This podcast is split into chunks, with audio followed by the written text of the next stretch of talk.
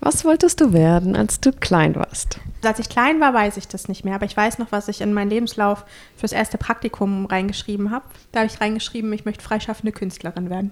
Und zwar der Papa von meinem Freund damals, der war freischaffender Künstler und das fand ich total cool. Hallo und herzlich willkommen zum Podcast Jobcast Nimm dein Leben in die Hand, dem Podcast für deine Karriere. Mein Name ist Nicole und ich bin die Gründerin von Jobcast. Ich spreche mit spannenden Persönlichkeiten, befrage meine Interviewpartner zu ihren Berufen und Karrieren und frage nach Tipps und Tricks, wie man erfolgreich im Job ist. Ich möchte von ihnen lernen und du sollst von ihnen lernen. Meine heutige Interviewpartnerin ist Sarah Banasiak. Sarah ist 34 Jahre und kommt aus Bad Homburg. Ihre Karriere hat mit einem Diplomstudium der reinen Mathematik begonnen. Sie arbeitete als Werkstudentin bei ThyssenKrupp im Bereich Führungskräfteentwicklung. Dann ist sie als Trainee bei der Deutschen Bahn eingestiegen, hat als Assistenz des Leiters Beschaffung gearbeitet, bis sie selbst die Funktion Leiterin Kunden- und Auftragsmanagement innehatte. Nach zweieinhalb Jahren hat sie sich dann aber gegen eine weitere Karriere bei der Deutschen Bahn entschieden, hat gekündigt, ohne eine neue Stelle zu haben und ist jetzt selbstständig als Trainerin unterwegs. Wir sprechen über ihren Karriereweg und Sarah nimmt uns mit in ein paar Geschichten zwischen Assistenz und Geschäftsführung. Sie gibt interessante Einblicke in einen Großkonzern. Was es mit Politik und Machtspielchen dort auf sich hat und wir unterhalten uns über den Unterschied zwischen Sekretärin und Assistenz, was mir vorher auch noch gar nicht so bewusst war. Es gibt also einen sehr großen Unterschied zwischen den beiden Funktionen. Wir sprechen auch über die anfänglichen Herausforderungen einer Selbstständigkeit. Seid gespannt auf eine interessante Persönlichkeit. Ich wünsche euch ganz viel Spaß beim Zuhören.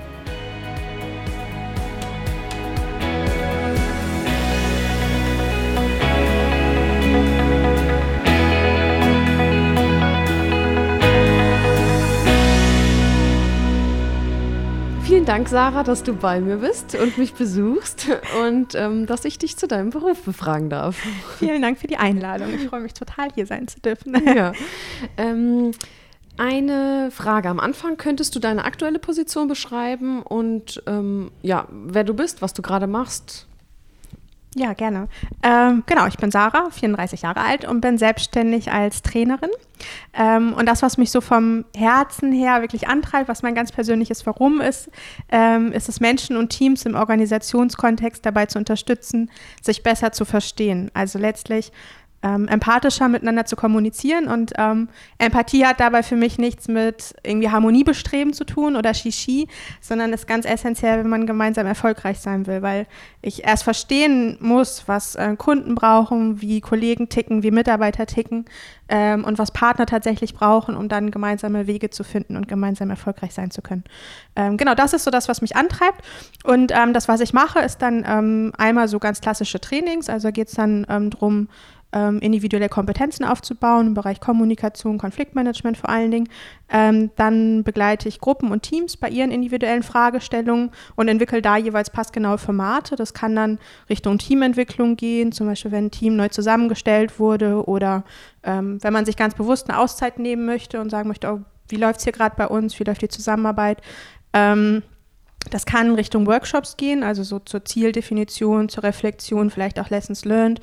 Ähm, und es kann auch um Konflikte dabei gehen. Also, dass wenn Teamkonflikte gelöst werden müssen, dass dafür halt auch ein Raum geschaffen wird. Und bei all den Themen arbeite ich ganz viel mit gewaltfreier Kommunikation. Das ist so, ja, gedanklich äh, ein starkes Zuhause von mir. Mhm.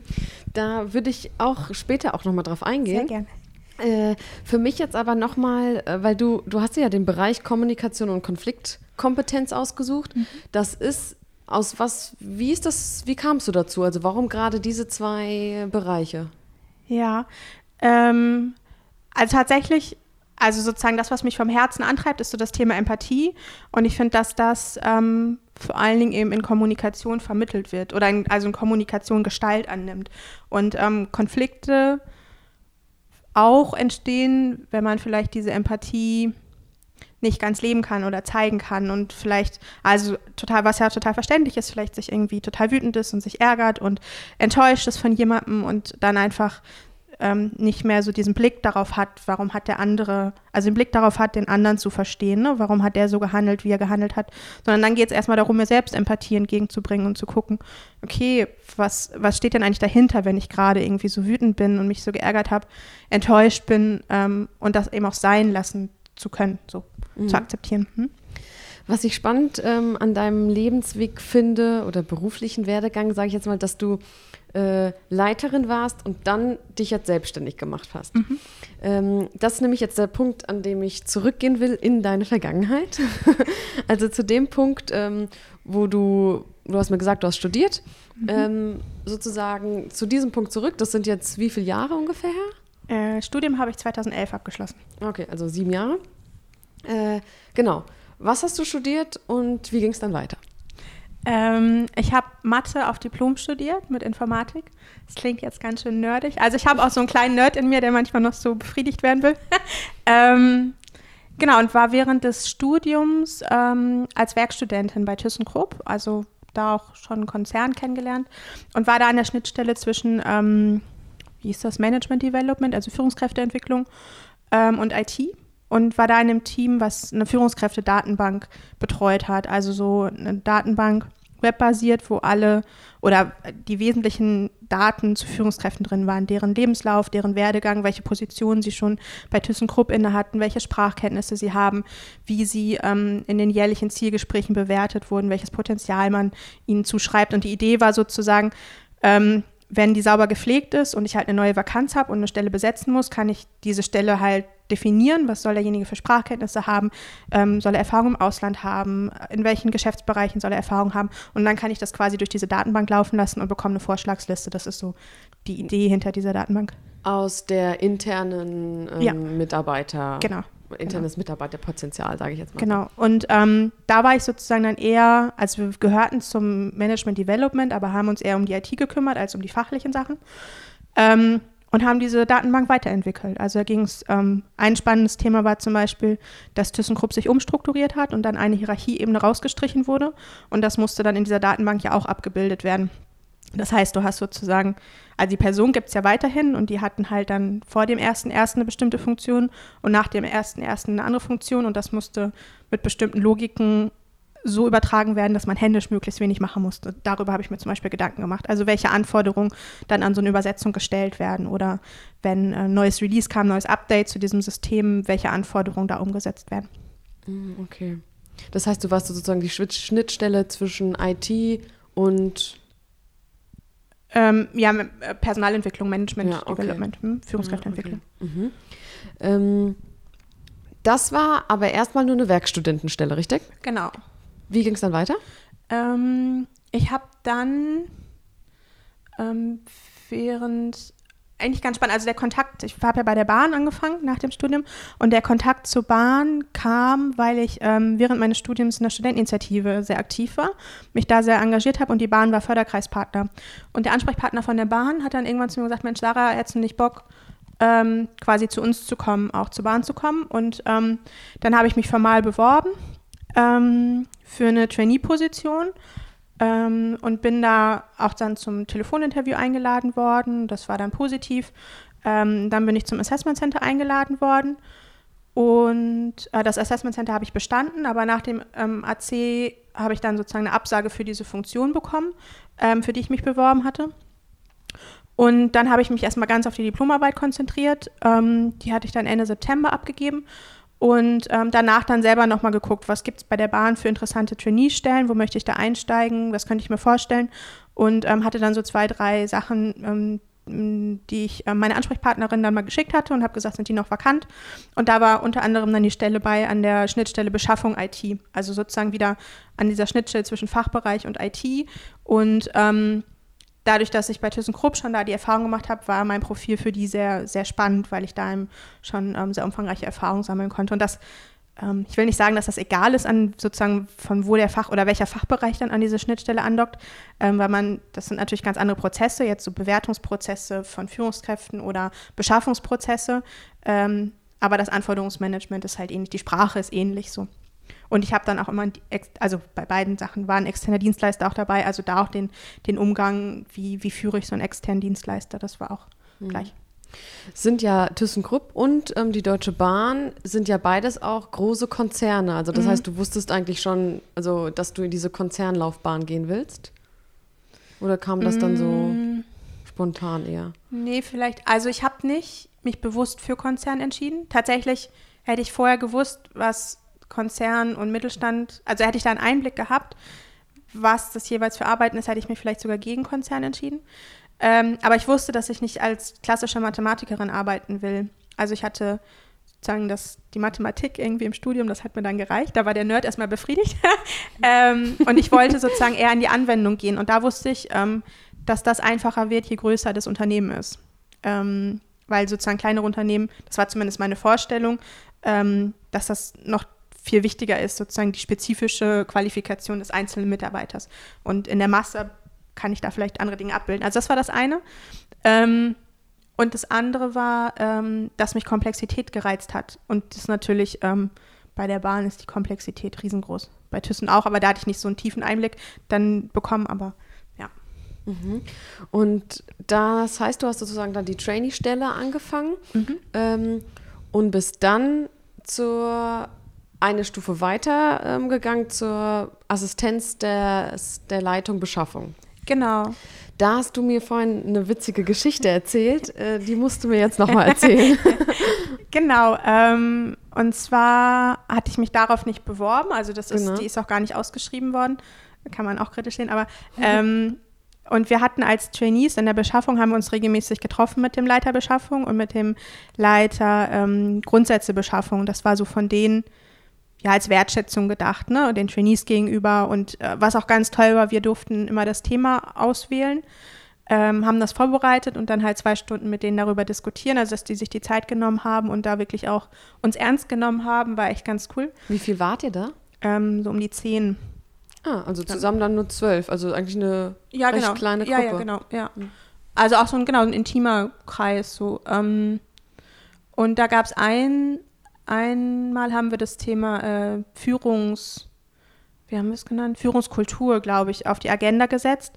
Ähm, das ist bei der Bahn, da gab es ja 20, 11, 2013, glaube ich, eine große neue Strategievorstellung, DB 2020. Und da war Führungskultur eben auch ähm, sehr prominent drin vertreten, weil man sich gesagt hat, ich möchte ähm, nicht nur ökonom, ähm, genau ökonomische Ziele verfolgen, sondern auch im sozialen Bereich wird das so gesagt, aber eben im kulturellen Bereich auch arbeiten. Und da ist ein neues Führungsverständnis auch entwickelt worden. Und viele von uns waren mit den Führungskräften etwas unzufrieden und ähm, dann haben wir die Gelegenheit ja mal genutzt, so mit den großen Chefs, die das ja auch äh, gestalten können und beeinflussen können, ähm, darüber zu diskutieren. Und ähm, der Leiter Beschaffung, der hat uns ähm, sehr, also der hat uns ernst genommen, aber auch ermuntert, unseren Führungskräften ein Feedback zu geben und zu sagen, ähm, was da nicht so gut läuft. Und dann habe ich gesagt, naja, okay, das mache ich zwei, dreimal, aber wenn ich merke, entweder einen dummen Spruch kassiere ähm, oder merke, dass meine Führungskraft das nicht hören will, dann lasse ich es halt. Mhm. Und er so, nein, mach den Mund auf und das ist ganz wichtig, mach den Mund auf. Ähm, genau, und dann war die Diskussion fertig. Und wir standen, ähm, also diese zwei Stunden waren um, wir standen noch kurz bei der Sekretärin, hatten mit der irgendwie noch so organisatorische Sachen bequatscht.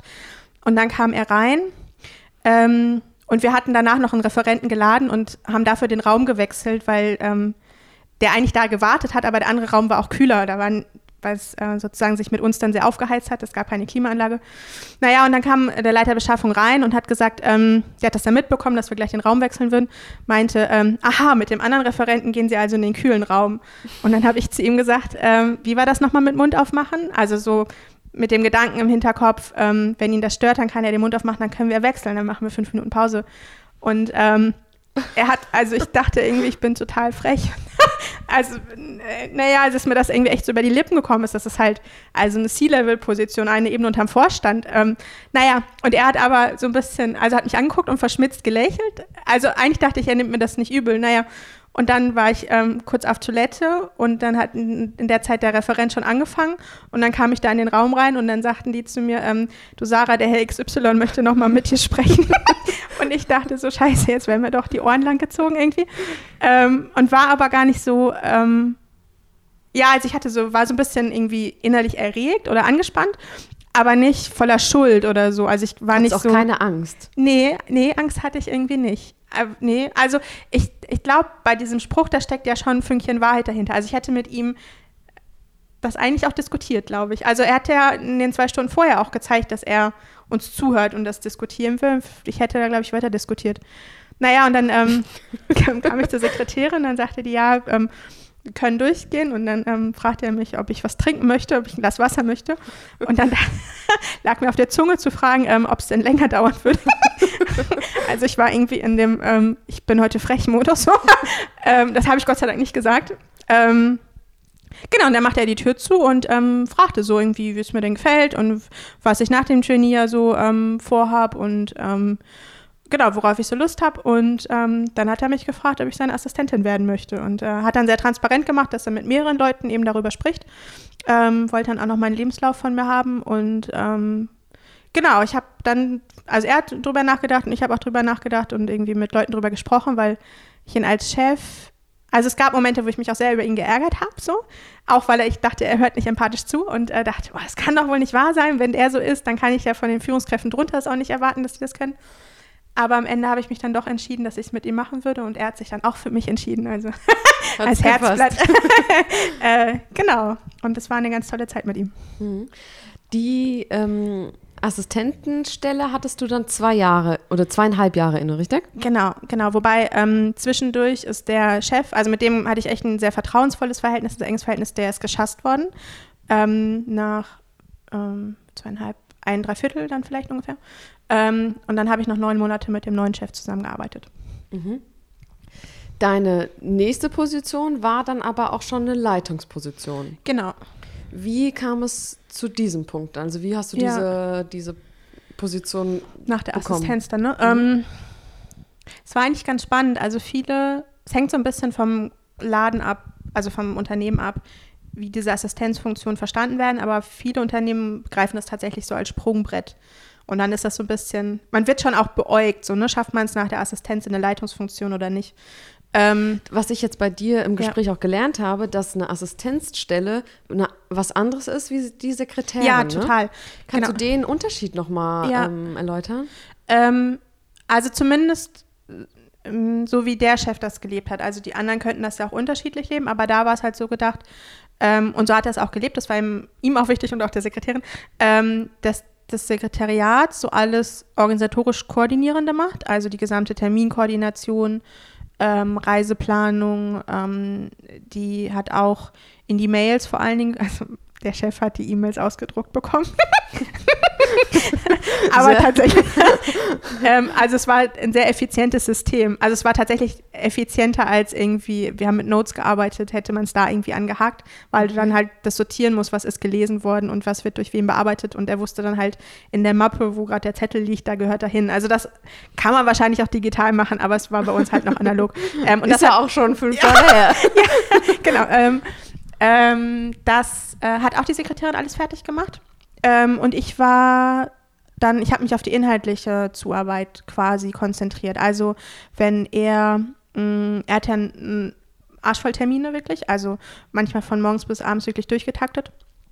Ähm, dann war es meine Aufgabe, mich um die inhaltliche Vorbereitung zu kümmern. Also dann ähm, entweder selber Sachen zusammenzusuchen oder eben oft auch in die Fachbereiche zu fragen. Ne? Wenn das zum Beispiel ein Gespräch mit dem Lieferanten war, dann gab es immer so einen Lieferantensteckbrief, ne? wie viel ähm, Beschaffungsvolumen haben wir mit dem, was waren die letzten Projekte, welche Vergaben laufen vielleicht, obwohl aktuelle Vergaben, dann ist das mit diesen Treffen immer schwierig, ähm, aus Compliance-Gründen, aber ähm, Genau, also so Informationen zusammenzustellen und habe dann, wenn ich die Unterlagen bekommen habe, ähm, die dann auch bewertet sozusagen. Also so eine erste Qualitätsschleife gemacht, ne? Sind da die Informationen drin, die er braucht?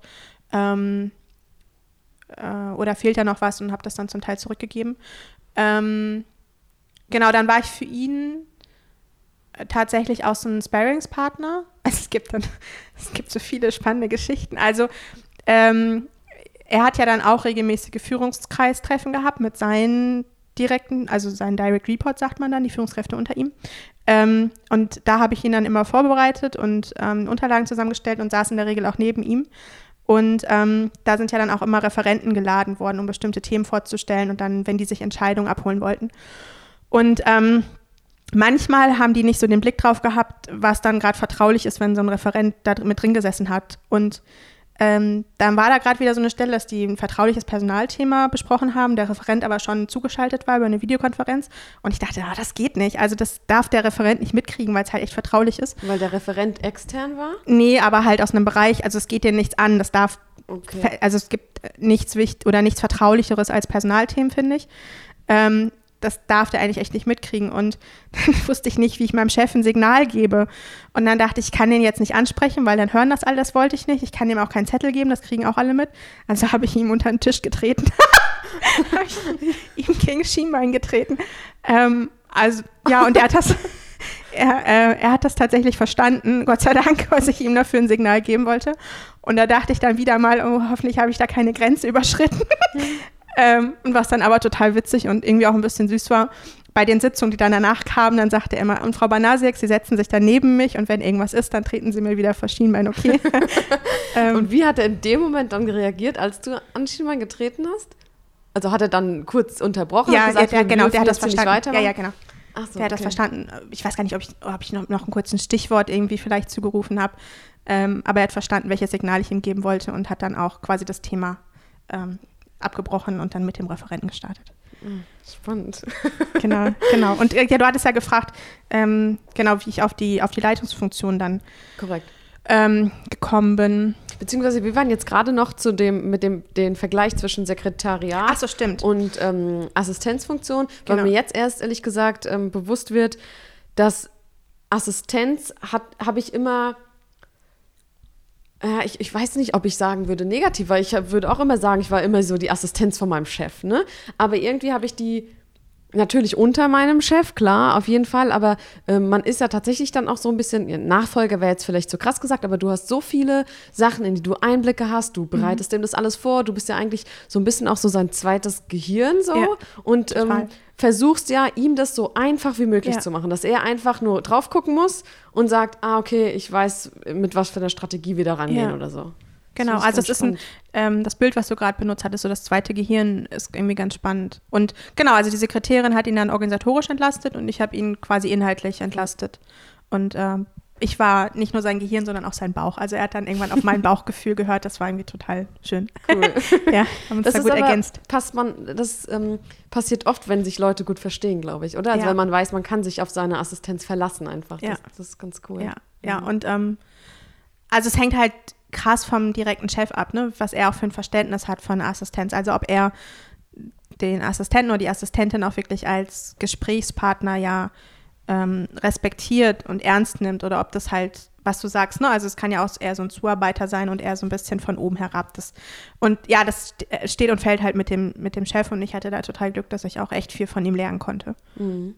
Wenn Chefs schlau sind, machen sie das auch genauso. Ja. Weil dann kriegen sie so viel Arbeit wie möglich abgenommen ja. und können sich dann auf die wichtigeren Sachen für, auf deren ja. Ebene halt ähm, befassen. Ne? Und es gibt keine, also tatsächlich, ähm, als Trainee, ne, da fand ich das total geil, möglichst viele Trainings zu bekommen, ähm, um möglichst viel zu lernen. Und habe so dieses Training on the Job immer so ein bisschen belächelt, wenn das irgendwie in den, in den Stellenausschreibungen steht, das ja manchmal drin, ne? oder wenn das Unternehmen sich selber beschreibt, wie fördern wir die Mitarbeiter, dann gibt es ja irgendwie ähm, Trainings und Training on the Job so als ähm, zwei, zwei Möglichkeiten oft. Ähm, und ich dachte Training immer, on the Job heißt ja sowas wie äh, Learning by Doing, ne? Genau, genau. Mhm. Also sich mit einer, also eine herausfordernde Aufgabe vielleicht zu bekommen, an der man wachsen kann. Ähm, und ich habe aber in der Zeit so viel gelernt, einfach durch diesen permanenten, direkten Austausch mit ihm. Das kann mir kein Training bieten. Also das war so eine, ähm, echt so eine krasse, steile Lernkurve in der Zeit, für die ich auch total dankbar bin. So ja. und ja. ja. Spannend. Okay, jetzt kommen wir aber zu dem Punkt, dass du auf einmal zur Leiterin wurdest. Genau. Wie kam es dazu? Ähm, ich bin angesprochen worden, also mal wieder. Man sagt ja so oft, ähm, dass so viele, ich weiß gar nicht, zwei Drittel der Jobs, so ein Drittel irgendwie unter der Hand vergeben werden, dass man sich darauf nicht bewirbt. Und ich dachte mal, wie funktioniert das denn so? Ähm, aber tatsächlich war es da wieder so, dass ein Direct Report, also eine Führungskraft unter dem Chef, ein neues Arbeitsgebiet aufbauen wollte, um sich selbst zu entlasten, wo so ganz viele Funktionen drin sind, um den Bereich zu steuern, also kaufmännische Planung, Steuerung, Qualitätsmanagement, ähm, Personalcontrolling, sehr insgesamt sehr analytisch, ähm, was mir entgegenkam so mit dem mathematischen Hintergrund. Ähm, genau und der hat ähm, halt kam dann irgendwann in mein Büro als Assistentin so und abends sagte, na, Frau Banasiak, haben Sie noch mal einen Moment Zeit? Ich möchte gerne noch mal mit Ihnen quatschen. Ich dachte so, hä? ähm, genau, und dann sind wir in ein anderes Büro, haben die Tür zugemacht und dann ähm, hatte er mir so ähm, dann sehr schnell erzählt, ähm, was er da so plant und ähm, dass er sich, ähm, genau, dass er sich das vorstellen könnte, dass ich da die Leitung von diesem Arbeitsgebiet übernehme. Und das war ganz spannend, das, äh, genau, weil er sagte, ja, das habe ich mit meinem Führungskreis dann so diskutiert, dass wir das machen wollen und da sind sie vorgeschlagen worden. Ich dachte so, hä, wer hat mich denn da vorgeschlagen? Mhm. Später hat sich das dann so aufgeschlüsselt cool. ähm, oder aufgelöst, wer das dann war. Ähm, genau. Wie kam, was, wie kam die Person auf dich? Also warum gerade du? Total witzig. Ich habe ja, also ich kannte ja die Führungskräfte, weil ich ja mit denen auch viel Kontakt hatte. Und dann habe ich halt überlegt, okay, zu welchem habe ich, zu wem habe ich denn engeren Kontakt und hatte zwei so im Kopf. Ähm, ich habe die gar nicht direkt angesprochen. Also der, der mich empfohlen hat, der hatte mir das dann irgendwann später gesagt. Ähm, und mit dem hatte ich überhaupt nicht gerechnet. Und dann, weil ich dachte, der kennt mich doch gar nicht. Und dann habe ich ihn gefragt, wie kommen Sie denn da drauf, irgendwie das, also wie, genau was du fragst, wie kamen Sie denn da drauf, dass ich die Richtige für den Job sein könnte? Ähm, und er hat damals gesagt, weil ich, ja, also das, was er gesagt hat, ist, ähm, es gab beim Leiterbeschaffung immer so ähm, ähm, Termine, wo die Beschaffungsstrategien vorgestellt wurden. Also dann ähm, die strategischen Einkäufer sind halt eingeladen worden, jeweils eine Stunde und das war dann den Tag über so durchgetaktet, ähm, ihre Strategie vorzustellen und mit dem Beschaffungsleiter quasi zu diskutieren. Und hat natürlich dann auch was mit, ich kann da sichtbar werden zu tun und Erfolge zeigen und so. Und oft sind die von den Führungskräften begleitet worden, nochmal so als Unterstützung oder wenn ähm, übergreifende Fragen gestellt werden, also so ein bisschen als Rückendeckung. Mhm. Ähm, und da ist er mir begegnet und da sagte der, also der sagte dann zu mir, ähm, ja, so wie Sie äh, mich da begrüßt haben, Sie waren nicht, ähm, nicht arrogant, nicht hochnäsig. Also so, man könnte ja sagen, hallo, ich bin die Leiter, äh, ich bin die Assistentin vom Leiter Beschaffung, also so quasi mit geliehener Macht sich Respekt einfordern. Oder, also das, was ich gemacht habe, dass ich denen schon auf Augenhöhe begegnet bin, so sehr offen und sehr wertschätzend. Und das ist ihm irgendwie hängen geblieben, dass ich halt, ja, da so auf ihn zugegangen bin. Und dann ähm, hat er sich ein bisschen noch umgehört zu mir. Wie ist sie denn so? Und ist dann zu dem Schluss gekommen, dass er mich da vorschlagen würde. Ähm, was ich gerade Was aber vielleicht ja, eine, eine Sache noch kurz ergänzend. Ich glaube, das, das war jemand, der sehr strategisch auch gedacht hat. Also der wusste, ich habe einen guten Draht zu dem Leiter. Also dass es vielleicht auch strategisch klug ist, an der Funktion jemanden zu sitzen, zu haben, der mit vielen Leuten ganz gut klarkommt. Ah, okay. Das hat er ja, aber nicht gesagt. Ist, ja, genau. Das ist spannend. Und was ich gerade spannend fand, dass du mit einem Hallo, schön, dass Sie da sind oder mit einer Begrüßung, dass man damit Leute so ähm, im Gedächtnis bleibt, dass man dann spannende Stellen auch bekommt. Also das jetzt, mhm. natürlich hat das nicht nur mit der Begrüßung zu tun, ja, aber mhm. trotzdem, wenn er das genannt hat, war das ein großer äh, Punkt dann doch irgendwie. Ja, ja, mhm. ja. Also ich glaube, er war jemand, der also schon sehr feine Antennen hat, also eine sehr gute Menschenkenntnis auch. Und äh, da reichen ihm dann wenige Informationen aus, sozusagen, um ähm, vielleicht ein Gefühl dafür zu entwickeln, wie tickt der. Ähm, ja, und ich, also ist ja, manchmal macht man ja, der erste Eindruck zählt. Und das war dann sozusagen das erste Aufeinandertreffen.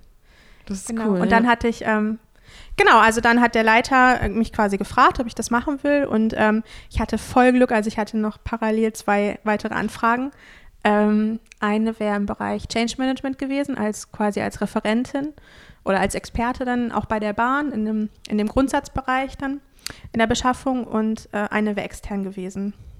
Ähm, ah, gar nicht mehr bei der Bahn. Nee, genau. Eine Assistenz tatsächlich auch. Ähm, das war auch ein, ein anderer Beschaffungsleiter. Ähm, und da wäre, also die, das Unternehmen hatte gerade ein großes Merger-Thema ähm, mit einem Unternehmen in den USA und ähm, zu sagen, ich hätte dann auch change-mäßig dieses, ähm, den, ähm, den Übernahmeprozess mitgestalten können. Also da viel Teamentwicklung, viel Großgruppenformate entwickeln, also da die weichen Themen Hätte Aber letztendlich auch als Assistent sozusagen wieder. Genau, mit dem Ausblick danach dann schon auch in Führung zu gehen. Also das äh, haben die sehr klar gesagt. Ähm, ja. Spannend. Okay, aber dann nochmal zu deiner Stelle. Das heißt, die hast du dann, ja. du hast dich dann für die Deutsche Bahn dann doch wieder ja. entschieden. Ähm, Wegen der Führung tatsächlich. Also weil ich gesagt habe, ich will Führung machen. Hm? Ja. und weil der Chef mir, ähm, also ich fand den total sympathisch. Das war ein ganz sehr werteorientiert. Also ich glaube, ich bin auch sehr werteorientiert. Ähm, ein sehr besonderer, mh, mm, ja, also der mir als als Mensch irgendwie auch sympathisch war, wo ich gedacht habe, dem mit dem möchte ich gerne auch arbeiten. Das war auch ein Punkt. Mhm. Mhm. Wie lange hast du dann die Leitungsfunktion übernommen? Mm, ungefähr zweieinhalb Jahre habe ich das gemacht. Hast Genau. dich aber, glaube ich, dann, das war jetzt die Stelle, die du vorher hattest, Ja, ne? genau. Äh, wieder dagegen entschieden. Genau, genau. Ähm, was hatte das für Gründe? Ähm, da kam, Weil du kam warst einiges da jetzt zusammen. doch eigentlich Mhm. an dieser Stelle, wo man sich wünscht hinzukommen. Also man war Trainee, dann ist Ja. man Assistenz, dann hat man auf einmal die Leitungsposition und dann hat man es doch, dann, also gefühlt will man ja höher und höher, höher, Ja. besser, besser, besser, mehr Gehalt, mehr ähm, Wertschätzung und dann, also mehr Wertschätzung sei mal dahingestellt, sollte man halt dann kriegen, aber ähm, wieso dann auf mal, tschüss.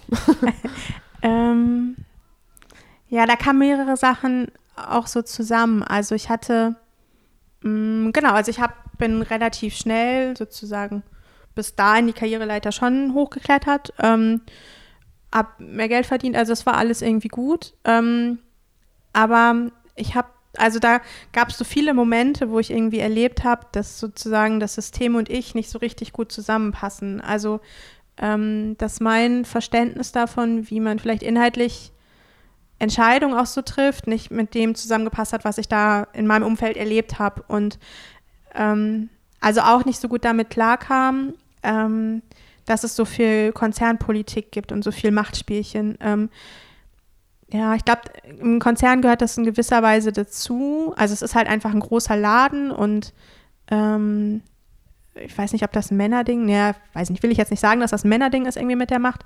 Ähm, aber also so dieses Machtthema ist immer da, aber das darf halt nicht zu Lasten der Inhalte gehen, finde ich. Und ähm, das, was ich da manchmal beobachtet habe, vielleicht habe ich es auch falsch verstanden, aber das hat mich irgendwie schon extrem frustriert, wie das gestaltet wurde. Das war so das eine. Und ähm, dann so die andere Sache, wie wird eigentlich, ähm, also mir hat da auch Empathie gefehlt und mich total frustriert, ne, dass es halt selbst auf unterster Ebene schon so taktisch zuging und so viel, ähm, so viel Misstrauen irgendwie im Raum stand. Ähm, das hat mich irgendwie sehr schockiert und das entspricht nicht meinen Vorstellungen, wie ich, ähm, wie ich mit anderen umgehen möchte. So. Und das hat mich also, je mehr Erfahrung ich da gesammelt habe, desto mehr hat mich das irgendwie zerrissen. Und Desto mehr hast du es vielleicht auch verstanden, was ja, da läuft, oder? Ja, ja, genau. Ähm, also so ein bisschen steht der Tropfen hüllt den Stein. Und ähm, am Ende, ja, war es tatsächlich so der Punkt, hätte ich weitergemacht, wäre ich krank geworden. So. Also da war dann, ähm, ja, klar, so der Schmerz ist jetzt so groß, ich, ich gehe, ich kann in diesem Laden nicht weitermachen, weil ich halt schon, ähm, ich habe sehr viel eben mitbekommen aus Management-Richtung und wieder so, ähm, welche Geflogenheiten da gelten und wie man da miteinander umgeht. Also deswegen, ich würde sagen, wäre es fast egal gewesen, in welchem Bereich ich bin, weil die sich halt auf einem gewissen Level eingependelt haben und ich für mich entschieden habe, ähm, dass ich das nicht mitmachen möchte. So und ähm, genau. Und gleichzeitig, als ich dann rausgegangen bin, also ich habe halt genug, klar kann man immer noch mehr, aber ich habe für mich so gedacht, ich habe genug Karriere gemacht und habe ähm, auch genug mitbekommen, sozusagen, wie es auf den Ebenen läuft, wofür ich total dankbar bin. Also die Erfahrungen, die sind total wertvoll, die Einblicke bekommen zu haben. Ähm, Auch so schnell, so früh, ist, glaube Ja. ich, auch spannend, ne? Weil jetzt kannst Total. du mit ähm, jetzt 34, ähm, noch Ja. voll jung, dann doch noch mal ganz anders denken, ne? Ja. Also hättest du denn jetzt mit 34 oder so erst eine Leitungsposition bekommen, dann das würde ja sich viel, läng viel mehr in die Länge ziehen. ja. So. Ich Finde ich total spannend, dass du das äh, so sagst und auch so positiv sagst, weil ich hatte, ähm, es gab Momente, wo ich da irgendwie so gezweifelt habe oder mich so selbst hinterfragt habe und gedacht habe, naja, normal ist das irgendwie, dass man mit 40, 45 sagt, ich habe auf Konzern keinen Bock mehr. Also normal in Anführungszeichen, aber das, was ich so kannte. Und dann dachte ich, ey Sarah, scheiße, bei dir ist schon mit 34 so weit. ähm, aber ich habe halt sehr viel mitbekommen, sozusagen durch den Werdegang, ne? Und sehr viel, also hätte ich sozusagen eine klassische, äh, klassisch Schritt für Schritt über Teamleitung und dann ähm, vielleicht äh, Arbeitsgebietsleitung, Abteilungsleitung, dann wäre ich mit 40, 45 an dem Punkt gewesen, dass ich so mit dem Umfeld zusammengearbeitet hatte, was ich zuletzt hatte. Und dann wäre ich vielleicht auch frustriert gewesen. Mhm. Ja, weil ich finde es so spannend, weil ich glaube, das hat viel damit zu tun, dass du halt so ein gutes Verhältnis mit deinen Chefs hattest, weil die dir einfach so viel vertraut haben und du eigentlich auch deren Arbeit mitgemacht hast. Das heißt, du hattest ähm, einfach schon so einen guten Status, dass du das halt einfach schon mitbekommen konntest. Und das finde ich halt so cool. Ja, genau. Also ich habe da sehr, sehr tiefe Einblicke wirklich bekommen können und auch sehr, also unterschiedliche Restrukturierungen auch mitbekommen, unterschiedliche Stra Transformationen ja auch mitbekommen. Ähm, da bin ich echt wahnsinnig dankbar für, für die Einblicke. Du hast aber dann bestimmt auch, also so wie ich dich jetzt kennengelernt habe, wie viele Stunden hast du pro Tag gearbeitet? Hm. Also hattest du einen 9-to-5-Job? Nein, nein, nein, nein, auf keinen Fall. Ähm, ähm, vielleicht so um die 50 Wochenstunden habe ich gehabt. Also ich war, ich hatte relativ viel Reisezeit und bei der Bahn ist Reisezeit keine Arbeitszeit, aber man arbeitet natürlich trotzdem. Also äh, und ich musste, ähm, ich habe glaube ich sogar noch Zeiterfassung gehabt zum Schluss. Ähm, aber das sozusagen, da kam dann noch Zeit dazu, ne? Also, oder was man doch irgendwie am Wochenende gemacht hat und dann nicht vielleicht am Sonntag nochmal in die E-Mails reingucken und so, ne? Ähm, was dann nicht erfasst wurde. Ja, so um die 50 Wochen schon, würde ich sagen. Würdest du sagen, dass du mehr gemacht hast als deine Mit-Trainee-Leute, die mit dir da angefangen haben? So, oder dass du mehr Ehrgeiz hattest? Ähm, so als Vergleich, sage ich jetzt mal. Also warum ähm, konntest du, oder was war der Grund, warum du diesen Weg ähm, gehen konntest und vielleicht die anderen nicht in dieser Geschwindigkeit? Mm, also für mich war die Assistenzzeit total da habe ich halt richtig viel gelernt und da habe ich gelernt, ähm, wie auf der Ebene Entscheidungen getroffen werden, welche, welchen Themen man sich da auch beschäftigt, auf was es sagen, ähm, habe ja auch Planungs-, also kaufmännische Planungsprozesse mitbekommen ähm, und hatte deswegen eine gute Vorbereitung für diese Leitungsfunktion. Ähm, und es ist ja auch eine gewisse Form von, es ist nicht formale Führung, es ist keine formale Führungsposition, aber ich steuere ja auch extrem viel in dieser Funktion, also als Assistenz. Ähm, und da konnte, genau, also dass ich da viel lernen konnte und sichtbar werden konnte. Ähm, ich glaube, das hat geholfen. Und dann natürlich bei der Assistenz war es, ja, vielleicht Glück. Oder also Glück ist, es ist halt kein Zufall gewesen, weil wir schon irgendwie gut zusammenpassten. Aber, also der Chef und ich, ähm, aber vielleicht Glück insofern, dass sozusagen gerade er an der Funktion war und ich als Trainee zu der Zeit da war und wir uns da gefunden haben. Ne? Also mhm. wäre da ein anderer Chef da gewesen, dann hätte vielleicht wer anders aus der Trainee-Riege dann die Funktion bekommen. Okay. Kannst du mir gerade noch mal sagen, ähm, auf was für einer ähm, Hierarchieebene dein Chef dann war? Das heißt, man, der, die Deutsche Bahn hat einen Vorstand? Ja, der Leiter Beschaffung äh, hat direkt an den Vorstand berichtet. Ah, okay. Ähm, genau. Ach krass. Okay, Und der, also dann in der Führungsfunktion war ich also mein Chef war zwei Ebenen unterm Vorstand. Das heißt, ich war in der dritten Ebene unterm Vorstand. Aber war halt, also sozusagen, ich habe einen Stabsbereich geleitet. Ne? Also es war außertariflich, aber meine direkten Führungskräfte waren obere Führungskräfte. Also es war, wir waren nicht auf der gleichen Ebene. Ich habe elf Mitarbeiter gehabt und die haben ähm, 50, 60, 70, 80, ich glaube, einer hatte sogar um die 100 Mitarbeiter. Mhm. Ähm, das ist ja eine ganz andere ähm, warst Hausnummer. Du da aber trotzdem, weil du jetzt vorhin auch das Thema Mann und Frau mhm. ähm, hattest, warst du mit als einzige Frau da oben? Ja. Ach krass, ja. Ja. Oh, ja okay. ähm, genau, also die meine direkten Kollegen, ich war halt im, im Stabsbereich die Frau und die anderen ähm, Bereiche sind dann von Männern geleitet worden. Wie war das so? Also war das schwer oder musstest du dich oft behaupten oder war das so, dass du ein gutes Verhältnis zu denen hattest und einfach auch ein gutes Standing hattest oder musstest du dir was erarbeiten? Also kann natürlich, äh, also man, man kann ja Hierarchien auf unterschiedlichen Ebenen betrachten. Ne? Das eine oder sozusagen Gefälle. Also Mann-Frau-Gefälle. Ich war jünger als äh, deutlich jünger, deutlich unerfahrener im Konzern. Da ist natürlich viel zusammengekommen. Trotzdem hatte ich den Eindruck, dass ich eigentlich ernst genommen werde von denen und halt an der Funktion war. Ähm, also wenn die Fachbereiche versuchen bei so Planungsthemen immer möglichst viel halt rauszuschlagen und dann war ich das Korrektiv, das gesagt hat, nee, wir können das so nicht in die Planung aufnehmen, das dürfen wir nicht, geht nicht so. Ähm, also quasi der formale, bisschen so der formale Boomer manchmal, aber es hat eigentlich ganz gut geklappt. Also ich hatte nie den Eindruck, dass die mich nicht ernst nehmen. Ähm, und ich, irgendwer sagte auch mal, ja, Sarah, du kannst nicht nur freundlich sein, du bist auch ein Wadenbeißer manchmal. Also das, da war schon so Anerkennung da. Was ich ein bisschen befremdlich fand, ähm, einmal, wir hatten Führungskreistreffen am Weltfrauentag, das glaube ich irgendwann im März. Äh, genau, also es war dann an dem Tag, es war der zweite Tag unseres Führungskreises und da kamen die plötzlich mit so einem Schokokorb an und meinten, Sarah, wir wollen dir ganz herzlich zum Weltfrauentag gratulieren. Und da dachte ich, ey, ihr habt es auch noch nicht geschnallt. Äh, ja.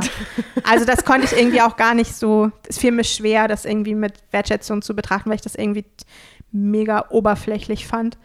Ähm, Wie bist du damit umgegangen? Also hast du drüber gelacht oder hast du gedacht, oh Gott, seid ihr dumm? Oder also, also wa- was war so. Ja, da fällt mir gerade noch was ein. Also an der Stelle habe ich, ähm, ich glaube, ich habe schon so gesagt, äh, das muss ja jetzt, also ich, oder vielleicht habe ich sowas gesagt wie, ich weiß ja jetzt nicht, ob ich mich darüber freuen kann. So, also ein bisschen schon spitz, aber halt nicht zu, nicht zu vorwurfsvoll. Und ähm, da gab es äh, tatsächlich, also irgendwie, glaube ich, war es meine Strategie, manchmal mit so Sprüchen irgendwie zu kontern. Ähm, habe ich irgendwann, also manche haben das ähm, schon, haben manche mal so Shovi-Sprüche gemacht, ne? Also die habe ich nicht persönlich äh, irgendwie auf mich bezogen, aber es ist natürlich, ja, macht jetzt auch nicht Spaß, die dann zu hören. Und dann habe ich halt manchmal gesagt, na, da kommen wieder 5 Euro in Shovi-Schwein oder in die Shovi-Kasse. Also und das war, tatsächlich waren die dann manchmal so ein bisschen erschrocken, oh, was habe ich denn gesagt? Und haben das dann auch zurückgenommen. Also das hat als Korrektiv, sozusagen dieser Spruch hat als Korrektiv gereicht, ähm, damit sie da ein Stück weit mehr Sensibilität entwickeln konnten. Hast du Beispiele von so Sprüchen? Nee, Okay, da kann ich mich leider nicht mehr dran erinnern. Ah, krass. Äh, Also das, aber bei dem Beschaffungsleiter, der hat mir mal, ähm, aber da hatte ich das mit der Schowekasse noch nicht gesagt, ähm, der sagte mal zu mir, ähm, irgendwie der war unterwegs und rief mich an und irgendwie brauchten wir noch einen Blumenstrauß. Ich weiß nicht, ob irgendwer Geburtstag hatte oder und dann sagte er, ja, Frau Banasa, gehen Sie noch mal einen Blumenstrauß kaufen, Sie können das so gut. und da dachte ich, what? und das habe ich ihm auch ziemlich klar gesagt. Ich weiß nicht mehr meinen O-Ton, aber ich habe ihm irgendwie gesagt, "Hä, hallo? ähm, und er meinte das, glaube ich, er meinte das nicht irgendwie sexistisch oder so.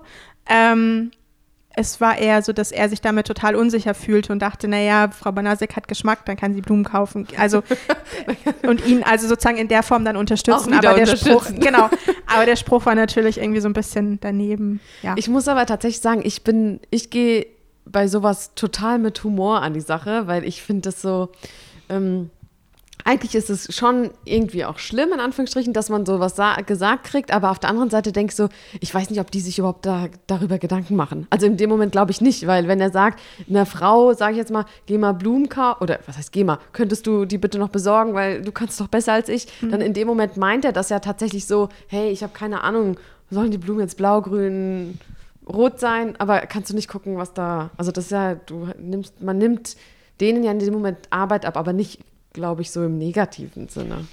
Genau, also äh, für mich war auch immer der Punkt, ähm, ich fühlte mich trotzdem respektiert. Also wäre das nicht gewesen, wäre das, glaube ich, was anderes gewesen. Und trotzdem finde ich es wichtig, die auf diesen Spruch dann aufmerksam zu machen. Weil, also für Ja. mich ist das in Ordnung, dann auch, ne, wenn ich weiß, ich bin oder spüre, da ist trotzdem der Respekt da, aber den Spruch können sich trotzdem verkneifen. Und vielleicht in einem anderen Kontext mit einer anderen Frau ist es dann auch wieder was anderes. Oder über, also da muss ja nicht immer eine Frau dabei sein, damit der Spruch doof ist.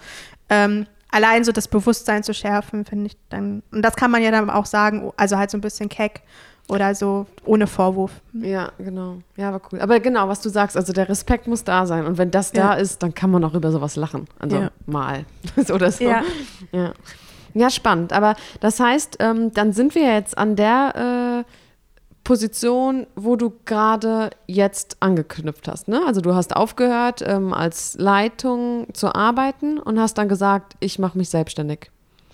Genau, also als ich gekündigt habe, wusste ich das noch nicht. Also ich habe ähm, tatsächlich gekündigt, äh, ohne zu wissen, wie es weitergeht. Also ich habe mir ausgerechnet, wie viel ich gespart habe und wie das mit dem Arbeitslosengeld und so funktioniert und fühlte mich dann, als ich gesehen habe, wie viel Zeit ich quasi habe, äh, mir was Neues zu suchen, fühlte ich mich sicher genug, ähm, auch zu kündigen, ohne zu wissen, wie es weitergeht.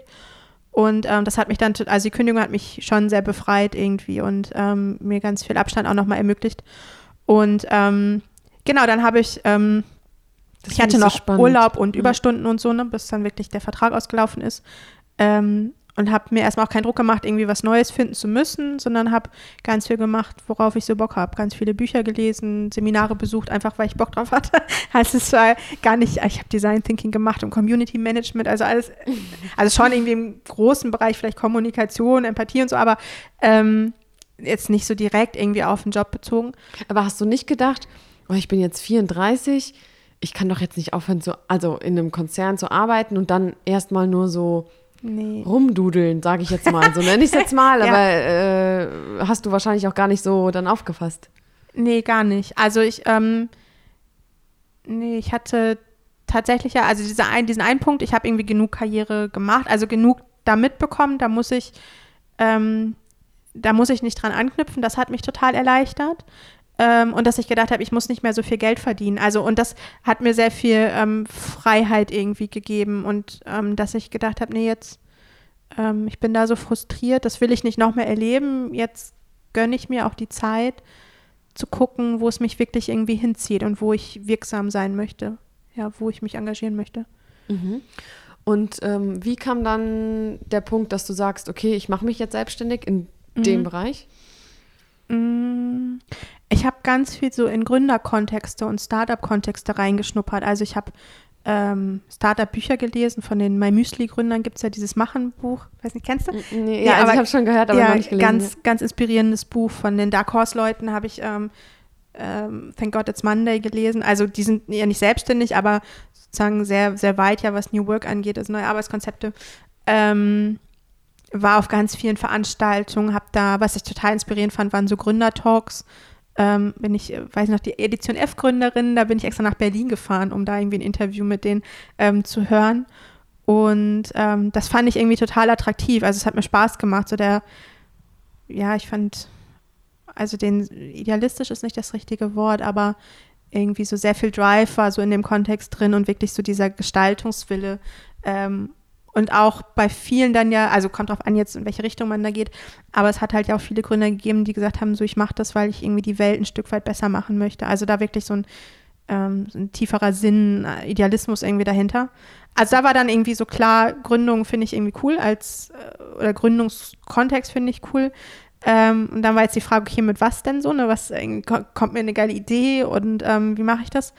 Ähm, da oder überlegt man wahrscheinlich auch, was kann ich, oder? Genau, also, genau. Und also welches Thema trägt mich irgendwie auch, ne? Dass ähm, da quasi die Vision so stark ist ähm, und dieses persönliche Warum so stark ist, dass ich halt auch Krisenzeiten oder schwere Zeiten überstehe. Und da habe ich so für mich gefragt, okay, mit welchem Thema würde ich mich auf eine Bühne stellen, ungeachtet dessen, was andere von mir denken. Und dann war irgendwie ziemlich, also habe ich so sehr mich reingefühlt, ne? Und dann war ziemlich schnell klar, es ist das Thema Empathie. Also, dass ich da äh, mich echt, ja, mich auf jede Bühne verstellen würde und für werben würde, warum das wichtig ist. Ähm, weil du sagst genau. ziemlich schnell, äh, wie macht man das? Also ich habe tatsächlich auch mal überlegt, hm, was kann ich? So, was kann, was kann ich vielleicht besser als andere? Was, also ich würde mich da jetzt total, also ich könnte es nicht schnell sagen. Also wie hast du es gemacht, wenn Leute noch nicht wissen, was sie wirklich ja. mögen, machen?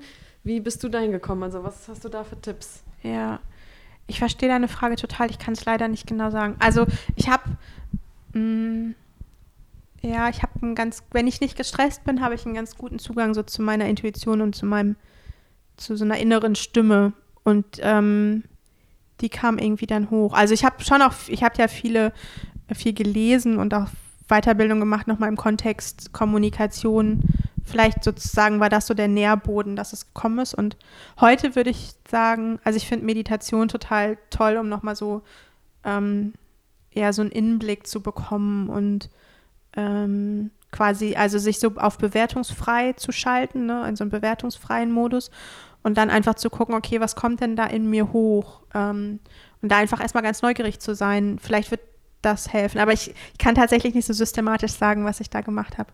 Mhm, okay. Aber ähm, das heißt, du hast dann für dich Empathie als Thema gewählt. Genau, und ich hatte ähm, während des Studiums schon eine Trainerausbildung gemacht mhm. ähm, und habe da bei der Bahn auch in verschiedenen Kontexten das immer mal wieder anwenden können, ähm, habe das so im Non-Profit-Bereich anwenden können. Also das heißt, da hatte ich irgendwie viel Erfahrung, wusste, dass ich das kann und dann war klar, okay, Empathie bringe ich zusammen mit dem, mit dem Trainings-Know-how ähm, habe noch eine Mediationsausbildung dann gemacht und ähm, genau, habe den Unternehmenskontext quasi, also das ist so die Feldkompetenz, die ich mitbringe, wo ich mich auskenne und das packe ich alles zusammen und mache mich selbstständig. Mhm. Ähm, wann hast du da sozusagen dein Gewerbe angemeldet? äh, also der offizielle Start war zum 1.1. Mhm. Äh, tatsächlich ähm, also ich hatte den Gründungszuschuss beantragt und das war sozusagen der fast der letzte Tag, wo es noch möglich war. Also ich hatte das ein bisschen äh, die, Zeit vorher genutzt, mich dann irgendwie vorzubereiten und klar war es aber schon, dass ich an dieser Idee arbeiten will im Juli. Also ich habe im Mai meinen letzten Arbeitstag gehabt, der Vertrag lief noch bis Ende Juni und im Juli hatte ich mich dann zum Beispiel schon auf ein Gründerstipendium beworben. Also da war zumindest klar, da ist irgendwie diese Idee, an der ich weiterarbeiten will, ob es dann wirklich ähm, auf Gründung hinausläuft oder so, das ähm, stand damit noch nicht fest, aber das die, ähm, dass die Idee da ist. Das heißt, du warst ungefähr ein Jahr lang in so einer Probierphase? Oder ein wie? halbes. Ach, das ist ein halbes Genau. Ah, oder okay. also Probier- Also- oder, oder Vorbereitungsphase. Oder Vorbereitungsphase, genau. ja, also okay. dann genau für den für den Gründungszuschuss braucht man ja auch einen Businessplan. Da hatte ich ähm, Businessplan Coaching nochmal bekommen über die Arbeitsagentur, ähm, musste das ja dann vorbereiten, hatte das Gründerstipendium schon bekommen. Da waren dann so Coachings mit drin und ähm, genau war ganz viel auf Veranstaltungen, habe schon genetzwerkt und dann zum ersten ersten war quasi der formale Start. Ähm, jetzt vielleicht nochmal eine Frage für jemanden, der sich sozusagen. Ich habe eine Freundin tatsächlich, die sich äh, selbstständig machen Ah. will, ähm, jetzt aber auch noch in einem äh, Konzern arbeitet. Ähm, wa- was würdest du sagen, was so die nächsten Schritte sind? Also das heißt, sie müsste sich jetzt überlegen, was für eine Idee sie hat. Also die hat wahrscheinlich schon eine Idee oder also das wäre so der. Und dann wie komme ich zum Beispiel zu so ähm, Coachings oder zu sowas? Mm, Also ich würde, glaube ich, im ersten Schritt versuchen, also ich finde diese Business Model Canvas ganz gut. Ähm, das, Das ist hast ja, du mir, glaube ich, auch geschickt. ne? ja Also genau, also so ein äh, ähm, Modell, mit dem man unterschiedliche Aspekte des Geschäftsmodells oder ein Schema, womit man unterschiedliche Aspekte des Geschäftsmodells mal notieren kann. Und da kriegt man ein ganz gutes Gefühl dafür, ähm, fliegt das Ding irgendwie in unterschiedlichsten Bereichen. Also welche, was ist so mein, mein Wert, mein, ähm, was sagt man, also USP und ähm, mittlerweile spricht man nicht nur vom USP, sondern vom U, äh, VP, also äh, dass es nicht um Selling, sondern um Value geht. Also welchen Wert, welchen Wert vermittle ich meinen Kunden, was, was haben meine Kunden davon? Wenn sie das Produkt Ähm, kaufen genau, ist es tragfähig und ähm, Mhm. dann auch zu gucken, so wer sind meine Schnittstellenpartner, wie sind meine, was sind meine Schlüsselressourcen, welche Kosten entstehen, für welche, ähm, für wie viel kann ich das verkaufen. Also da so an sowohl intern als auch extern mal einen Blick drauf zu werfen auf diese Idee und die dann mal abzuklopfen. Also das heißt ja nicht, wenn ich das im ersten Schritt nicht ausfüllen kann, dass die Idee dann nichts taugt, sondern dass ich da vielleicht nochmal ein paar Stellschrauben drehen muss und äh, mit, diesen, mit diesen Notizen irgendwie auch in Austausch zu gehen. Und ähm, da gibt's, also meine Erfahrung war, dass es so viel mehr Anlaufstellen gibt für Gründungsinteressierte, ähm, als ich dachte. Also ich hatte immer gedacht, ach, Berlin ist so die Start-up-City und dann noch so ein bisschen Hamburg und München, gerade auch für so Shows, äh, Social äh, Startups. Aber auch in Frankfurt gibt es so viele Unterstützungsangebote, auch von der Stadt, von der IHK, von, also da muss man sagen, gerade als Frau gibt es vielleicht noch mal einen Ticken mehr irgendwie für Frauenförderung. Ähm, aber da einfach mal die Augen und Ohren offen halten, ähm, genau. Mhm, Und da okay. quasi dann das Gespräch suchen. Ja. Und dann tatsächlich, ähm, also schnelles Testen würde ich noch empfehlen. Also zu gucken, wie kann ich aus der Idee vielleicht einen, einen Prototypen machen. Ähm, also es war so ein bisschen die Idee aus dem Lean Startup-Bereich, eine Minimal Viable Product zu entwickeln und damit dann echt rauszugehen. Ähm, also ein bisschen so dieses Machen, ne? nicht zu lange ähm, konzipieren und zu lange irgendwie im stillen Kämmerlein sein, sondern rausgehen und sich Feedback holen. Hast du das gemacht? Ähm, ja. Also ich Wie? hatte, ähm, also zum einen durch das Gründerstipendium, da hatte ich dann halt auch so äh, Business Model Canvas Workshops. Ähm, und wo, also wir hatten immer so einen Coach dabei, der uns da sehr gechallenged hat. Ähm, und dann war ein, ein wichtiger Punkt für mich so ein, ich habe ein Trainingskonzept entwickelt, womit man ähm, eher auf die empathische Haltung das so ein bisschen weiter fördern kann. Ähm, und was eine Kombination ist aus gewaltfreier Kommunikation und Achtsamkeit, was es so noch nicht gibt. Äh, oder ich habe es zumindest noch nicht gefunden. Also ich habe nicht irgendwie alle zig Millionen Trainer in Deutschland durchgesucht, aber ähm, was ist im Unternehmenskontext, was ich da nicht, äh, nicht so stark gefunden habe. Ähm, und das habe ich dann ähm, in so einer Trainer-Community zum ersten Mal getestet und dann tatsächlich mit Freunden. Das war irgendwie, hat mich so ein bisschen Mut gekostet. Irgendwie dachte ich, ach, das klappt bestimmt nicht. Und dann habe ich, glaube ich, 25 Leute angeschrieben und habe gesagt, ähm, der Deal ist, ich mache das Training, ihr lernt was, ich kann noch Fotos machen, die ich frei verwenden kann. Ähm, genau, und ich kann es austesten. Wir treffen uns ein Wochenende in Frankfurt, habt ihr Bock? Und tatsächlich sind dann acht Leute zusammengekommen, obwohl ich, also die Quote ist phänomenal. Ne? Vielleicht waren es am Ende, ich habe dann noch mal ein paar Leute angesprochen, vielleicht habe ich so 30 angesprochen insgesamt, aber dann kamen echt acht Leute zusammen und es war total toll und ganz wertvoll. Hm? Und ähm, da hattest du aber dann auch, ein, also wenn die sich da, die haben sich wahrscheinlich nicht alle gekannt, weil du sagst, du Ja, genau. coachst eigentlich eher Teams Ja. sozusagen. Ähm, was war dann da äh, das, was du dann gecoacht hast sozusagen, oder trainiert hast, so heißt es ja dann eher? Ähm, also das Training hieß vom Reden zum Verstehen. Also tatsächlich ähm, ja, diese empathisch, die eigene empathische Haltung ähm, zu stärken. Das war das Ziel dabei. Und dann eben mit Mitteln aus der, also wir haben viel meditiert, da gibt es ähm, Forschung zu, ähm, dass das sozusagen korreliert. Also wenn ich äh, Meditation, bestimmte, bestimmte Art von Meditation mache, dass das eben auch das Empathievermögen steigert. Ähm, Spannend, okay. Ähm, genau, und sozusagen gewaltfreie Kommunikation ist dann eher so wirklich ins Doing. Ne? Wie kann ich denn Kommunikation gestalten? Was, was stehen da vielleicht auch für Glaubenssätze dann hinter, die mir ähm, für Überzeugung, die mir helfen können, empathischer auf das zu blicken, auf mich zu blicken, aber auch auf meine Gesprächspartner zu blicken. Mhm. Was ist gewaltfreie Kommunikation? Ah, ähm, ich würde es als ein, hm, ich würde es als ein Handlungskonzept vielleicht bezeichnen. Ähm, das ist entwickelt worden von Marshall Rosenberg. Das war ein US-amerikanischer Psychologe, der ähm, insbesondere so in 50er, 60er Jahren, also Nachkriegszeit, ähm, in Amerika sehr hautnah so die, die Rassenkonflikte mitbekommen hat und sich als Psychologe dann gefragt hat, okay, wie kann man das denn eigentlich verhindern? Also wirklich Gewalt im, im physischen Sinne, im körperlichen Sinne und ähm, dann drauf gekommen ist, dass er gesagt hat, da ist Sprache der, der erste entscheidende Punkt. Ähm, wie reden wir eigentlich miteinander? Mit welcher welche Haltung steht dahinter, wenn wir miteinander reden? Ähm, und wie können wir auch wieder zu einer Verbindung kommen? Also Gewalt ist ja immer was Trennendes. Wie kann ich so eine Verbindung fördern? Und ähm, hat da ein Modell, der also von vier Schritten entwickelt, wie man um diese vier Schritte helfen, für sich selbst mehr Klarheit zu bekommen, was ist eigentlich mit mir los, was brauche ich, was ist mit dem anderen los, also Selbstempathie, Fremdempathie ähm, und dann aber auch in die Kommunikation zu gehen. Ähm, und hinter dem allen steht, ähm, also stehen tatsächlich bestimmte Überzeugungen, bestimmte Haltungen, die dann auch auf die Kommunikation einwirken. Genau, und das ist so ein, ähm, tatsächlich finde ich das wertvollste, gehaltvollste Modell, wenn es um Empathie geht. Kannst du ähm, ein einfaches Beispiel mal nennen von ähm, einer, ich sag jetzt mal, einer, einer gewaltvollen Kommunikation und einer gewaltfreien Kommunikation? Also gibt es da zwei Sätze, das und das, damit mhm. man direkt mal den Unterschied merkt? Ähm, ich überlege gerade mal. Ähm, also gewaltvolle Kommunikation, das kann halt ganz viel sein. Also das kann sein, ähm, das, was du gemacht hast, war voll scheiße. Bei mir, also ich selbst empfinde aber auch schon Kommunikation als gewaltvoll, wenn Leute vielleicht dann mit sehr viel Nachdruck zu mir sagen, Sarah, das musst du anders machen.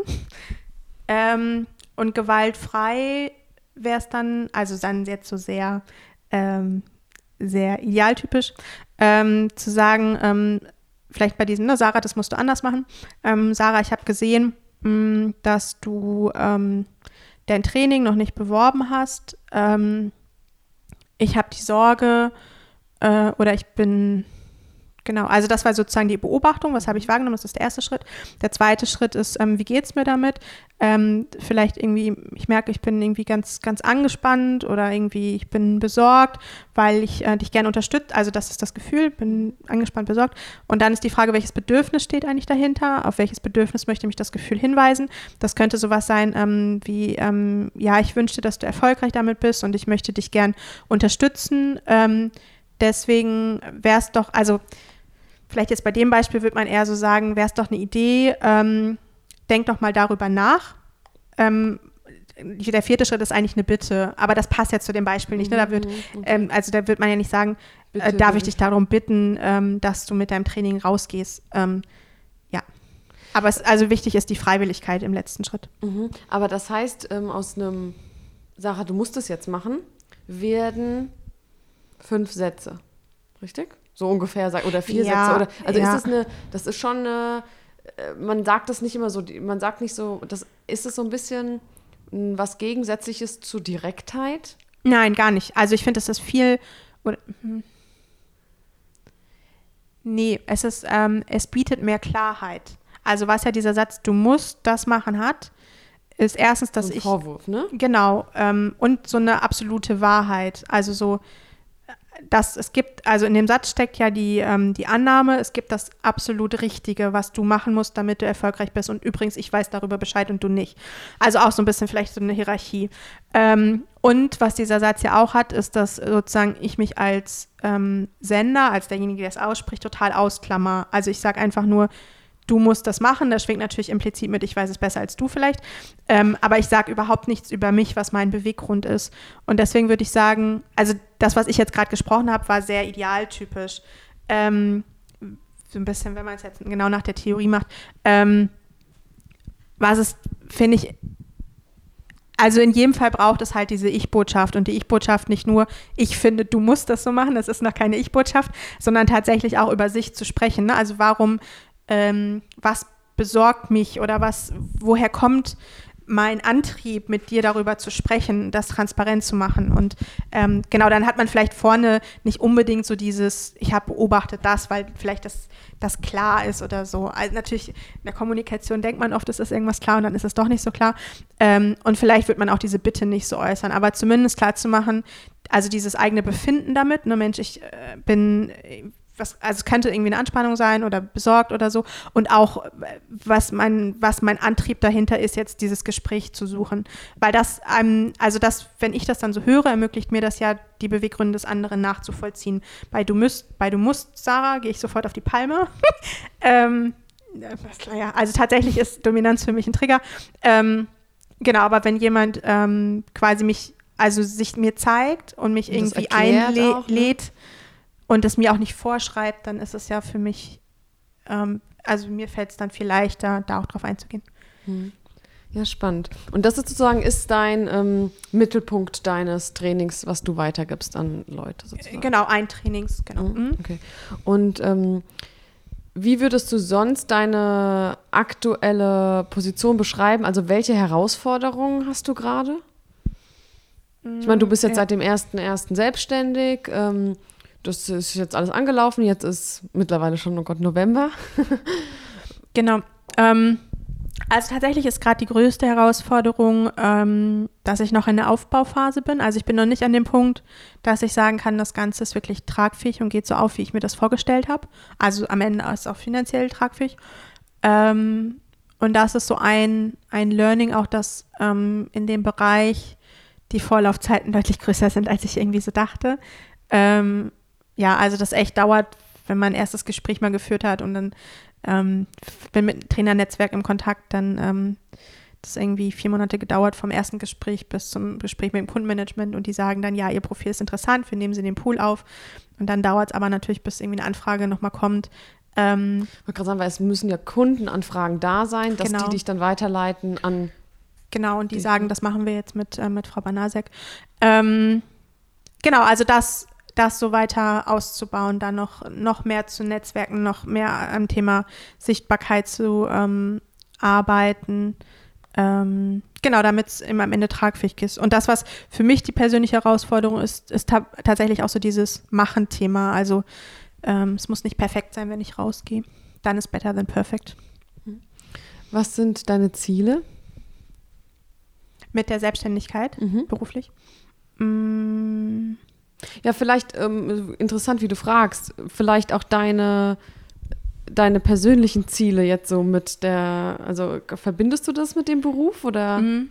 Also tatsächlich bin ich an dem Punkt, dass Arbeit und Job immer mehr verschwimmen. Also ich track zum Beispiel meine Zeit nicht mehr. Arbeit und Privat, meinst du? Genau, okay. äh, ja, ja. Also das, ähm, ich track meine Zeit nicht mehr. Ähm, und ich, also am Ende stehen mir irgendwie 24 Stunden auch zur Verfügung, wo ich irgendwie meine Arbeitszeit dann unterbringe. Also das ist, ich glaube, die Fachleute sagen, das ist so Entgrenzung. Ne? Ähm, ähm, genau, also meine Ziele. Ähm, beruflich ist es, also das erste Ziel ist, dass das Ding jetzt tragfähig wird. Ähm, und eigentlich war die Idee, also oder die ist es immer noch, ähm, dass so dieses Trainingsgeschäft, Moderation, Mediation ähm, quasi so eine Basis ist, so eine sichere Basis und dass dann darauf geile Projekte kommen, um wirklich so das, das Thema Empathie noch viel stärker ähm, ja, in, die, in die Welt zu bringen, gesellschaftlich zu verankern. Also ich kann mir auch vorstellen, äh, irgendwann damit nochmal in Schulen zu gehen oder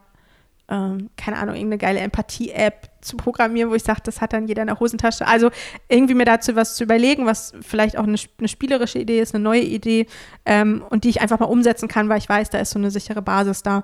Ähm, das ist so das ähm, berufliche Ziel, also noch mehr sagen, ich bin jetzt, fokussiere ich mich sehr so auf diesen Unternehmens- oder organisatorischen, äh, Organisationskontext, unternehmerischen Kontext ähm, und da dann das Thema Empathie noch größer zu denken. Und persönlich ist das Ziel noch mehr, ich würde sagen, noch mehr ich selbst zu werden. Also sozusagen, ich habe halt, ich komme immer noch so aus dieser Welt, ne, so das System und ich, das ist irgendwie so zerrissen und da wirklich ganz bei mir anzukommen und aus ähm, so einem voll, also so vollen Ich-Bewusstsein heraus wirksam sein zu können. Das ist so das persönliche Thema gerade. Hm, cool. Ähm, ich würde jetzt gerne nach so ein paar Tipps und Tricks noch fragen. Mhm. Was sind so äh, drei Dinge jetzt in deiner beruflichen Karriere, die du genauso noch einmal wählen würdest, wie du sie gewählt hast? Oder auch anders gefragt, was sind denn auch, was wären zum Beispiel drei Dinge, die du überhaupt gar nicht mehr so machen würdest, wie du es gemacht hast? Ähm, ausgehend vom Studium oder vom ersten Job oder? Mm, nö, tatsächlich einfach so als äh, so in der ganzen Lauf Laufbahn. Bist du über Hürden gegangen, wo du gesagt hast, oder über, über die Stufen gesprungen, wo du gesagt hast, oh, nee, also diesen Schritt, den hätte ich mir jetzt sparen können? Oder? Ähm, ich würde, ein Tipp wäre, glaube ich, Netzwerken. Netzwerken, Netzwerken, Netzwerken. Äh, den habe ich immer gehört, auch, also auch im Konzern sagte, sagten ganz viele Leute, ihr müsst Netzwerk, Netzwerk, Netzwerk. Und ich dachte immer so, hä, wenn ein Konzern funktioniert, dann brauche ich nicht Netzwerk, ich kann auch so jeden anrufen. Ist natürlich, also ich habe das überhaupt nicht verstanden. Also die haben das natürlich dann auch nicht gut da, also nicht irgendwie greifbar dargestellt. Ich habe auch nicht gefragt, ähm, was durchs Netzwerken anders wird. Ähm, Was wird durchs Netzwerken anders? Ähm, Im Konzern komme ich an ganz andere Informationen dran. Also natürlich kann ich jeden anrufen, also oder anschreiben, auch wenn ich ihn nicht kenne.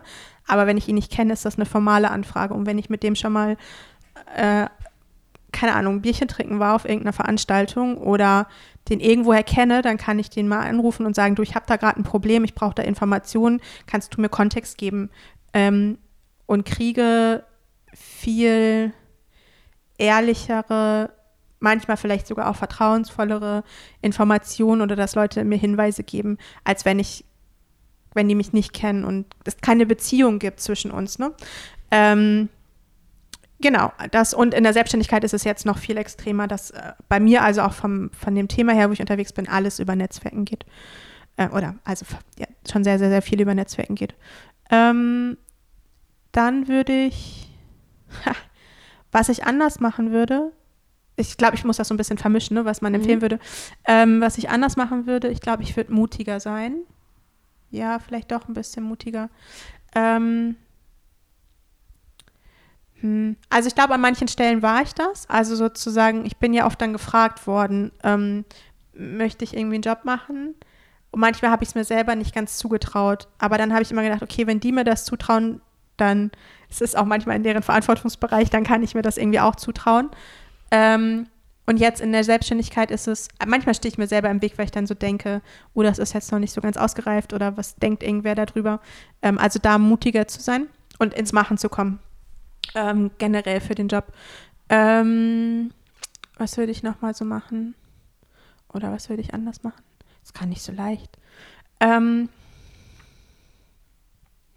ich würde nochmal, was ich wieder so machen würde in meinem Werdegang, ich würde wieder ähm, zunächst ins Unternehmen gehen. Also das, ich kenne auch Leute, die sozusagen nach der Uni anfangen, auch so aus dem Trainerkontext dann sich direkt in dem Feld selbstständig zu machen, aber mir fehlt oder denen fehlt die Berufserfahrung, denen fehlt die Feldkompetenz und das ist ähm, was, was ähm, von den Partnern, mit denen ich zusammenarbeite, sehr geschätzt wird, sodass ich ähm, mich da so ein bisschen auskenne und ähm, du weißt, wovon du sprichst, genau. ne? Genau, also das, äh, das würde ich auf jeden Fall wieder so machen. Ähm, ja, hm. das waren sogar ich, schon ja, drei Sachen. Stimmt. ähm, Nochmal äh, ein paar Sachen und zwar ähm, Dinge, die, also über die keiner spricht und die du gerne am, beim Start deiner Karriere gewusst hättest. Das geht so ein bisschen vielleicht in die gleiche ja. ähnliche Richtung, aber. Ich hätte gerne gewusst, ähm, was es heißt, im Konzern zu arbeiten. Ähm, tatsächlich habe ich mir darüber, also ich wusste sozusagen großer Ladenkomplex, aber ich wusste nicht, was das also man kann ja schon so gewisse Charakteristika zur Kultur irgendwie sagen, dass halt im Konzern alles länger dauert, weil halt viel mehr Leute mitsprechen müssen, aus politischen Gründen dann wieder, ne? Also, ähm, dass es viel mehr Politik ist. Ähm, genau, das, ja, Dinge langsam nach. An das hätte ich vorher gern gewusst, also da mir irgendwie ein Bild von gemacht. Ähm, das hatte ich nicht. Und da habe ich irgendwie auch überhaupt nicht drüber nachgedacht, dass es da einen Unterschied geben könnte. Ähm, weil vielleicht hätte ich mich dann doch nicht für einen Konzern, sondern für einen Mittelständler oder so entschieden. Weiß ich nicht. Äh, rückblickend ist das irgendwie sowieso immer schwierig zu sagen. Aber also das hätte ich tatsächlich gern gewusst, auf was lasse ich mich da ein. Und auch, ähm, ich habe letztens einen spannenden Artikel gelesen. Eine Berliner Psychologin hat dazu ähm, geforscht, ähm, welche Lebensereignisse am ehesten auf die Persönlichkeitsentwicklung irgendwie einwirken. Und natürlich sind das irgendwie so einschneidende Ereignisse. Ich werde Vater, ich werde Mutter, ich ähm, äh, Tod, äh, irgendwie andere traumatische Erlebnisse. Aber tatsächlich ist der erste Job total persönlichkeitsbildend.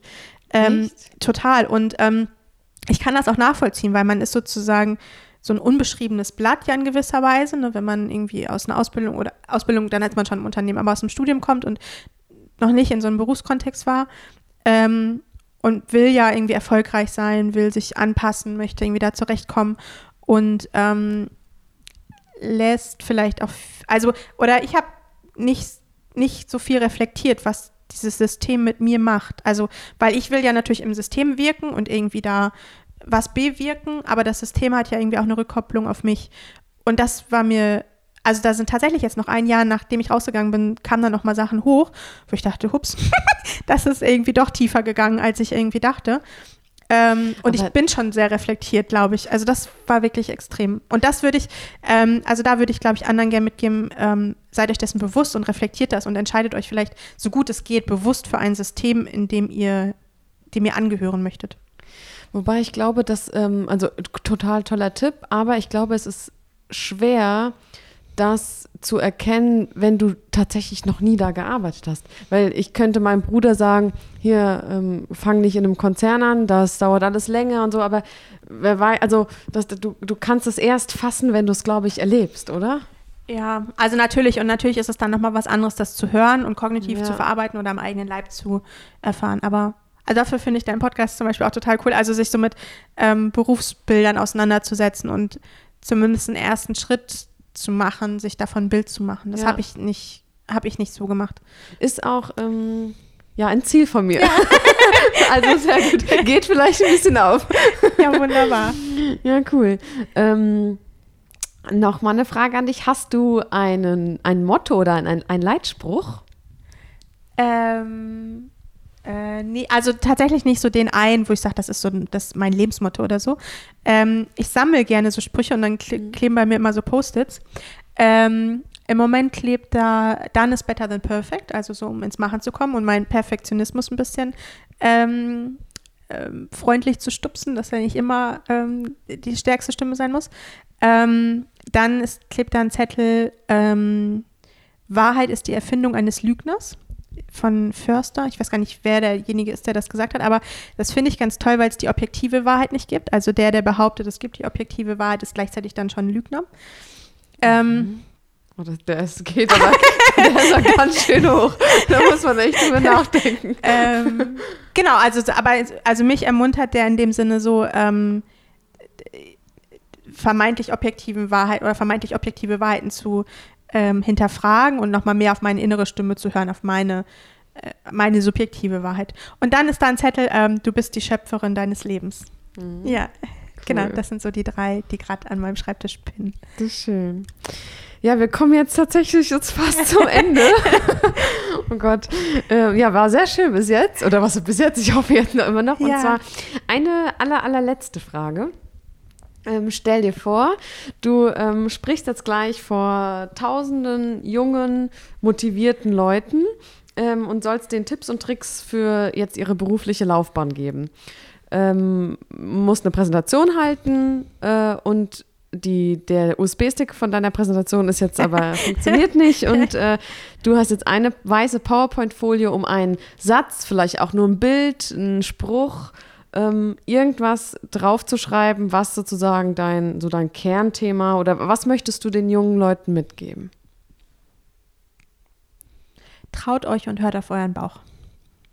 Also so im Sinne von, oder auf euer Herz, je nachdem, wo man das lokalisiert. Also drauf zu hören, was man eigentlich wirklich machen will, was einen antreibt und sich so ein bisschen davon, so gut es geht, so ein bisschen von äußeren Einflüssen zu lösen. Was erwarten die Eltern von mir? Was ist gesellschaftlich anerkannt? Ähm, ja, also wirklich so drauf zu hören, was will ich eigentlich machen? Ich bin eigentlich schon ein Verfechter davon, dass, ähm, ja, das, was, wo Leidenschaft hinter ist und wo das Herz hinter ist, da ist man dann auch gut und da findet sich dann auch ein Platz. Ähm, und das hat mit Mut zu tun. Ähm, deswegen traut euch. Cool. Ja. Ach, schön. ja, dann sind wir jetzt beim Ende. Vielen, vielen lieben Dank für das Interview und dass vielen du dir Dank Zeit für die anregenden hast. Fragen. Es war, hat total viel Spaß gemacht. Ja, das ist cool. Und ähm, ja, ich wünsche dir viel Erfolg und bin mal gespannt, wo du so in ein, zwei, drei Jahren da bist. Vielen, vielen Dank. Danke, danke. Traut euch und hört auf euren Bauch. Das ist ein toller Tipp, der tatsächlich aber leichter gesagt ist als getan. Deshalb auch der Zusatz, das hat viel mit Mut zu tun. Ich habe es selbst in meinem Freundeskreis miterlebt, dass Freundinnen das gelernt oder studiert haben, was ihre Eltern verlangt haben. Das führt dann aber meistens zum Abbruch der Ausbildung oder des Studiums, weil man selbst nicht wirklich dahinter steht. Traut euch also und hört auf euer Herz, auch bei der Berufswahl. Vielen lieben Dank, Sarah, für das interessante Gespräch. Es war ein tolles Interview. Vielen lieben Dank auch an dich fürs Zuhören. Wenn dir das Interview gefallen hat, dann lass mir gerne einen Kommentar auf den unterschiedlichen Wegen zukommen. Via Instagram, Facebook oder einfach auf meiner Seite. Und erzähl deinen Freunden davon und teile die Folge mit ihnen. Ich freue mich schon sehr auf das nächste Interview. Ach so, und über eine 5-Sterne-Bewertung auf iTunes oder eine Rezession bin ich sehr dankbar. Ich freue mich immer über Feedback, weil ich mich dann nämlich verbessern kann und auch immer weiß, was euch wichtig ist. Bis zum nächsten Mal bei Jobcast, dem Podcast für deine Karriere. Deine Nicole.